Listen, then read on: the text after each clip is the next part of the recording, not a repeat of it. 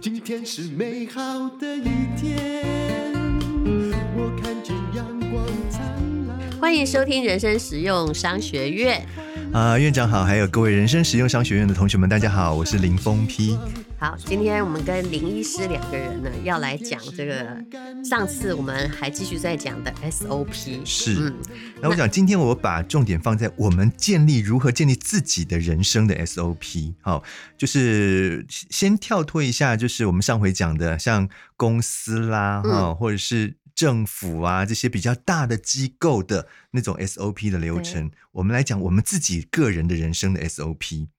那我想，我每一个人，我们就是从起床开始到你去，不管是上学、上班啊，然后到了下下课、放学回家，或者是下班回家之后，这个整个过程当中，也应该都有一定的 SOP 吧？嗯，这个 SOP 呢，就有时候。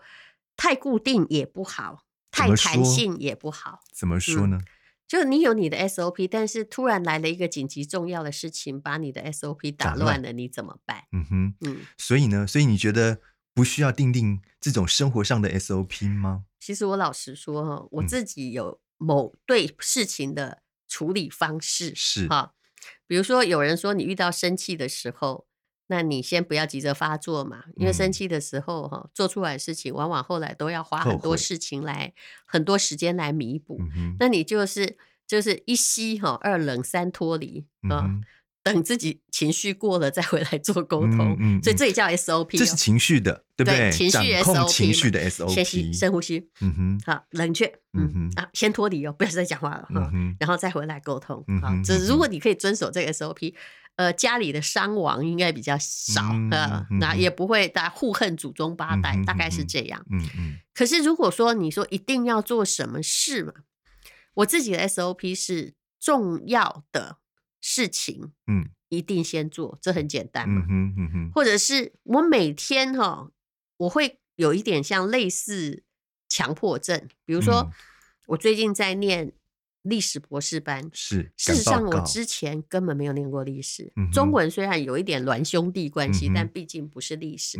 那要做那个文献学，赶报告叫做紧急，而且那个绝对要把所有事情都先把它推开的事。嗯但是那我如何赶上进度呢？其实我已经有二十年，大概要跟那些二十六岁、二十五岁的同学比，他们后来看过的新的历史论文，还有他们做学问的方法。远超过我们二十年前在搞的，是那没有办法用这种科技方法。嗯、我大概就是把书单哈，我就会把它列好，嗯、然后呢，我会把那个用书签把它做起来。哦，这就这也是 SOP，二十页、二十页、二十页，也不要多念，也不要少念，嗯、这是我读书的方式。嗯。嗯、你就会发现，你很 SOP 的在赶上大家的程度，嗯、一天看不到效果。嗯嗯嗯、但是你千万不要。我觉得以前会读书的人大概也都这么做吧，嗯，就千万不要一天哈开心的念了一百页哈，嗯哼，那你也吸收不了多少，第二天觉得、嗯、哎好累算了，嗯，你不可以如此，嗯，这是一个广告，但要讲这个广告我很犹豫，因为没有人给我稿子。那么，哎呀，这个长景有机的董事长啊，那我就来讲我的感想好了。林心迪女士是我看过最特殊的。企业家说实在的，如果以她的个性而言，实在不应该做生意成功的。她的故事很坎坷，十七八岁的时候就遇到了一个长然后基本上那应该算是一个强暴事件，然后他就生下了孩子。他还自己一个人把孩子带大，然后后来呢，他结婚了，也遇到了一些暴力相向的事件，还有呃很多人从他的身上卷走了很多钱，可是他的确还是很富有。因为这个人身上有一种巨大的能量，我实在说不出来，因为他很神奇。但是他做生意非常非常的实在。那么，呃，有关于他今天的广告商品，比如说蔬菜汤啊，或者是他的蔬菜汤很好，呃，就是完全在日本制作，他的工厂也在日本。那么是我每天早上一定要喝的，我也喝了十年了。对于我们这种哦，真的是肉食主义者而言哦，它的蔬菜汤对我而言是很必要的维他命 C，而且里面有非常丰富的矿物质。那除了蔬菜汤，它的卡布奇诺，我我是一个自己觉得咖啡品味很好的人，但是它的卡布奇诺是我觉得。呃，相当不难喝，应该说还蛮好喝的一种卡布奇诺。其他的那个三合一哦，我都很害怕。但是它的东西的确是好喝的，而且是自然的材质。那还有，它还有用黑豆，还有用这个呃黄豆做成的豆浆，那里面也添加了益生菌，还有种种的配方，那都是在日本制造哈的台湾公司，然后日本制造的，就是相当的。就是他做事情是相当诚诚恳恳，而且对人很好，用料也从来不马虎。可能就是因为产品的本质成功吧。那最近还有推一个褐藻糖胶，它要卖八千块。那在呃吴淡如的 FB 哦，那还有哦，但没有，只有在我们这里有特价。对不起，它只卖嗯，好像两千多吧，不到三千块。发现我念广告也不太敬业，因为人家没有给我稿子，我就自由发挥。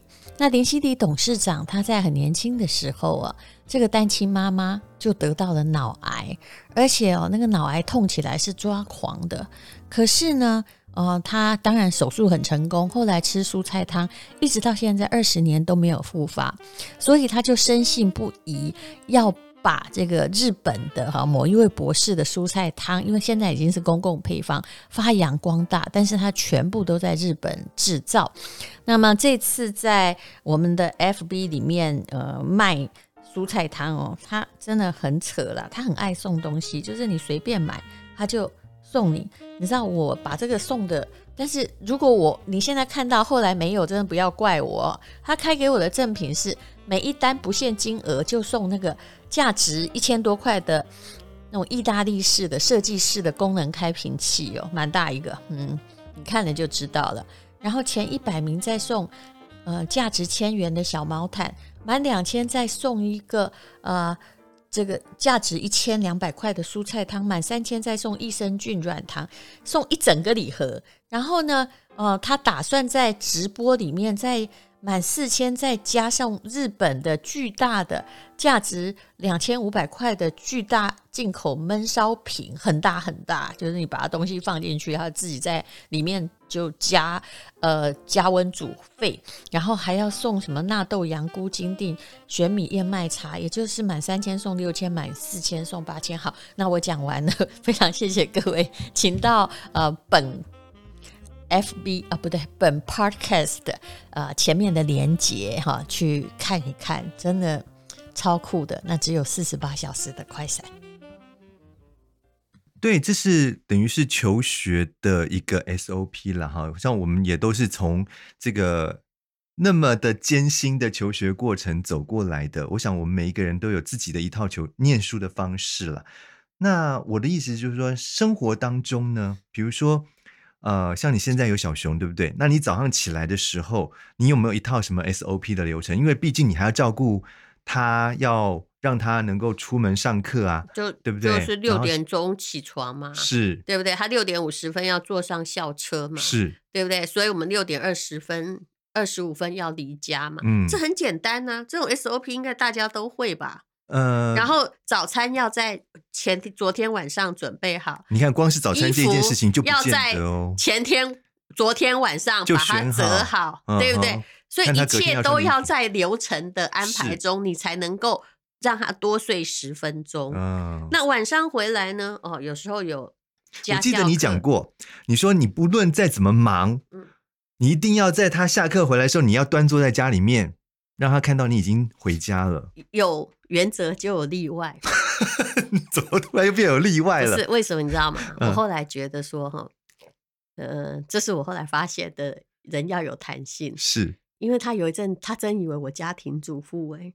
如果你每天真的都坐在家里的话，其实我们家有一个隔壁的阿姨，她其实是会来照顾他，她就会很凶的问说：“妈妈呢？”今天怎么没有回来？我心想说，哇，我还赚钱养你啊，你竟然对我颐指气使。后来我就很有弹性，我会故意哦，嗯，就是说。每五天哈，我大概会有四天坐在家里，嗯嗯，让他感觉说母爱的温暖。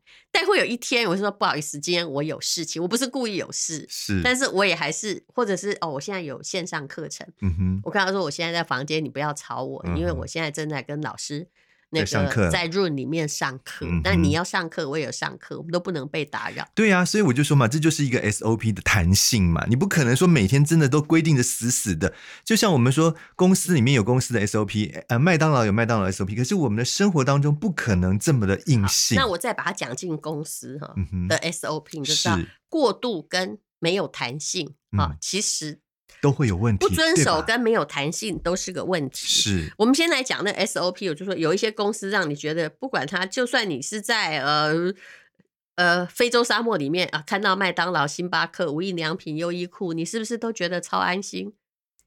这个我会打一个问号哎，在沙漠里面哎，你不要怀疑，我的意思是说，你突然看到里面有，你是不是觉得哦，进去一定有冷气吹？如果就这个层面来讲，会稍微安心一点。里面应该不会有抢匪，对不对？是是。其实我是很明显，有一阵子我在美国旅行，然后那边开车，在在那个拉斯维加斯沙漠，突然看到一间麦当劳，你可以知道那有多感动，多开心，对吧？因为你会知道它里面是安全的，对然后你不会踩到雷，对不对？嗯嗯、其实呢，它这个 SOP 就是 Standard Operating Procedure，我还是要把它念一遍哈。嗯、它就是说，你用在企业指导员工的工作内容，而且其实是为了让它很系统化，然后也让顾客感觉到安心。嗯，你知道吗？这麦当劳是所有 SOP 的始祖，嗯，它开始制度化了，嗯、所以它蛮伟大的。嗯哼然后星巴克呢？它的蛋糕摆放位置也有 SOP，你有发现？嗯嗯，其实你去每一家星巴克，你会发现，哎，怎么这个礼拜推的重点项目好像都一样？一样，是吗？还有蛋糕要摆在什么样的位置？比如说每天早上啊，早餐会放最上方，我不知道你们观察，到下午茶的时候，原来的位置就会早上会变成把那个蛋糕甜点放在嗯第一个。那个应该是按照顾客他们的点餐的。习性，但是你要建立全球一致的连锁店的规则，来应付事情。不要有哪一家，你有看过哪一家麦当劳出现的一棵发财树或财神爷坐上面吗？是，是不是？嗯、然后那个优衣库，它靠的的 SOP 是，你有发现优衣库？我、嗯、我其实没有觉得它台湾都有啦，但日本做的还蛮成功。他们要练习服务员的微笑，微笑要干嘛呢？要怎么练？这个是要 SOP，我不能叫你说哦，你一定要笑到这个四十五度，露，露几颗牙齿出来，不有人龅牙呀？是？没错，没错，怎么办？他要咬筷子，嗯，天哪，拿摇笔也可以，就这样。好，就是每天回家有新进员工咬笔，咬笔式微笑啊，所以他觉得这是最亲切开朗的笑容。基本上要露出八颗牙，但是你是牙医师，你就知道每个人牙床不一样。对，没错，有些人。不笑也有八颗，没错没错，而且呢，有些人微笑，他的牙龈就露出来，也不一定美呀。是，所以这个嗯，真的也很难去做到每一个人的要求是一致。好的，我先把这个公家的管讲完，嗯、就是说，是像鸿海集团也是落实它 SOP 哈，他们要强调 A B C D E 的什么，然后柯文哲也强调说他的 SOP 跟你想的不一样啊，嗯、他的书也有这样写嘛，嗯、对不对？先解决。八成的普通问题，再解决其他两成的棘手问题。所以每个人哈，大概都有一个 SOP，可是 SOP 不是圣经哦。比如说，我现在有一个，你一定会生气。比如说，你今天在那个呃，你到我家，你到某一家吃火锅店，嗯、你竟然在火锅里面 看到一只蟑螂吗？呃，我们不要想蟑螂好了。呃，突然飞进去一只苍蝇，好，这比较有可能嘛。嗯、真正好的餐厅不太可能会有苍蟑螂。嗯、哼你就跟服务员来，然后你很生气说：“嗯、你还看这什么东西？”然后我就带着微笑来回答你说：“嗯、先生，我们应该没有提供苍蝇这道菜。”那你就说：“那你要怎么赔我？”我说：“嗯，我们会跟总公司反映。反应”你会气？当然会气啊！啊，对不对？这就是完蛋 SOP。还有。我们在吃饭的餐厅吃饭，你有遇过一种餐厅，他口水不断的介绍介绍菜，对吧？你你也觉得这很烦，很烦，真的很烦。我真不知道有谁喜欢。巨细靡遗的介绍这个菜是什么材料，然后怎么做，我又不是要学的。先生，这道叫做。花开富贵，它是由叉叉叉和叉叉叉经过师傅有几个小时，而且我还讲的很流畅，他可能还没有。可是我们两个正在谈重要的事情啊！没错，没错，没错，那个是很煞风景的一件事情。而且我真的真心不想要知道这道菜到底是，是只有我们两个不正常，不喜欢人家这么介绍，还是？我不知道那个已经算算是他们的一种类似像余兴节目。他这个叫不是美训节目，这叫 SOP，这也叫 SOP。嗯、可是这种 SOP 是怎么样？叫没有弹性嘛？嗯，他公司其实应该要教他说，如果你看到顾客脸色凝重，或者是他们同学会相谈甚欢，拜托你，他不是来吃饭的呀。嗯嗯，而且你不是不是来听你解说的。是的，他不是来。吃美食，而且我看有些东西，如果他做的好到不行了，嗯，米其林餐厅，你安那贡吼，我还觉得 OK，嗯，有些菜还真难吃，嗯，他还给你介绍那么久，像这样的餐厅，我想应该下次你就不会去了。好，那我想请问你，嗯，你到底什么需要的是什么 SOP？我觉得 SOP 要有，对不对？对，但是应该要更弹性，这就是我讲的，就是要看眼色，对不对？没错，没错。我再举一个例子好了，好，你想哈，呃，很多的餐厅对吧？他们就是在这个打烊之前呢，然后有一些那个剩下来的可能没有吃，但是是事实上还是可以吃的食物哦，嗯，他们就一并的把它倒到那个那个厨余桶里面去了。关于这件事情，我我也觉得有那么一点没有弹性。虽然说这也是属于 SOP 的流程啦，嗯、好，因为他们可能觉得说这个这个东西本来过就是过了那个呃保鲜期之后就不应该要再使用，因为他怕你哈，嗯，再拿回去给顾客再。重新炸过或怎么再吃？那我现在讲的就是说，已经都已经要打烊的时候时段了，不是说，比如说你午餐跟晚餐之间的这个时段，他再拿来给那个下午餐下午茶的人吃哦。我说，比如说你晚餐最后一顿结束了，那你还剩下很多可以食用的食材，要怎么样呢？你觉得怎么样？你是不是可以让员工干脆就打包回家？你知道？他会出什么问题？我知道这是吃坏东西，对吗？你是想这个问题吗？不是，对，这个如果说是他放久了啊，嗯、吃坏东西，但吃坏东西，员工会觉得自己吃坏，也许不会来告餐厅，但是会有别的问题。类似，那我问你，员工如果在餐厅里面偷菜，你如何去断定他是打包厨余，还是中间把新鲜的拿回家？所以我才说，他最后一顿才可以，不可以是中间。但是你这样 SOP 就会比较难规定，嗯、所以我很了解为什么餐厅会做这样的制式的。是，嗯，因为我一直在想，就是说，你突然让我想到，我以前有个餐厅，嗯，那个打扫阿姨，那个监视器照到那个打扫的阿姨在厨房里面做菜，偷菜吗？啊，偷菜吗？做菜哦，做菜，你不会觉得怪怪的吗？他把他自己家里的食材拿来煮哦？不是，他把我们餐厅的食材就是都拿来煮，煮以后拿就带回家。带回家，因为他打扫的时候那时候没有人来，哦、所以那你你应该怎么说？哦、所以很多事情变得好像很自私或不通人情，也是因为大家考量了那个漏洞。对啦，就是或许这些考虑都是对的，但是我我想我要讲的重点就是说，嗯、太过于制式化的 SOP 有时候真的是有一点那么不近人情，是一定有问题，而且在客服方面，嗯，有没有？嗯，像有人访问过，比如说某某购物台啊，他们就说员工训练很困难，嗯、因为动不动会激怒顾客嘛。嗯哼，但你不能说哦，我们会跟公司反映啊，这一点常听到，他他必须做一些弹性的。应对哈啊，啊，当然他们会有一些 SOP。如果遇到我说，哎呀，你们？他说，啊，不好意思，您可以先说您购买的是什么商品嘛？因为消费者不会先告诉你，他就会先发飙，对不对？然后他必须再来跟你说，哦，你的愤怒我们知道，你这样生气是理所当然，就他先同理，但这也是 SOP 教出来的啊。对对对，嗯嗯，至少要安抚。我觉得第一件第一件事情应该是安抚那个顾客的。心情啦，嗯，不要让他觉得说他的这个需求没有被照顾到，所以这要弹性，这不是任何，而不是说很简单的一句话，就是说，嗯嗯、呃，那个这个好，我们会向上面反映，嗯、这样的根本就没有解决到事情啊。是的，嗯，嗯，所以我事实上觉得，因为我前不久信用卡也有被盗刷过，还有有的没的，啊、我其实有点愤怒，你知道吗？嗯但是我就觉得，嗯，他蛮厉害的，我知道他有学 SOP，所以我配合一下啊，他就。会说啊，你真的实在真的太令人生气，没有问题的啊，不是你刷的，我们都不会付，我们都不会收钱，所以他的声音跟他的安抚，哈。虽然打那个电话，你知道，就立刻让你的怒气降低一半，对吧？对对对。虽然打电话的时候我充满怒气，因为你知道还不知道你输入过几次什么密码，有没有？转来转去，转来转去又转丢了，有没有？是，嗯，对。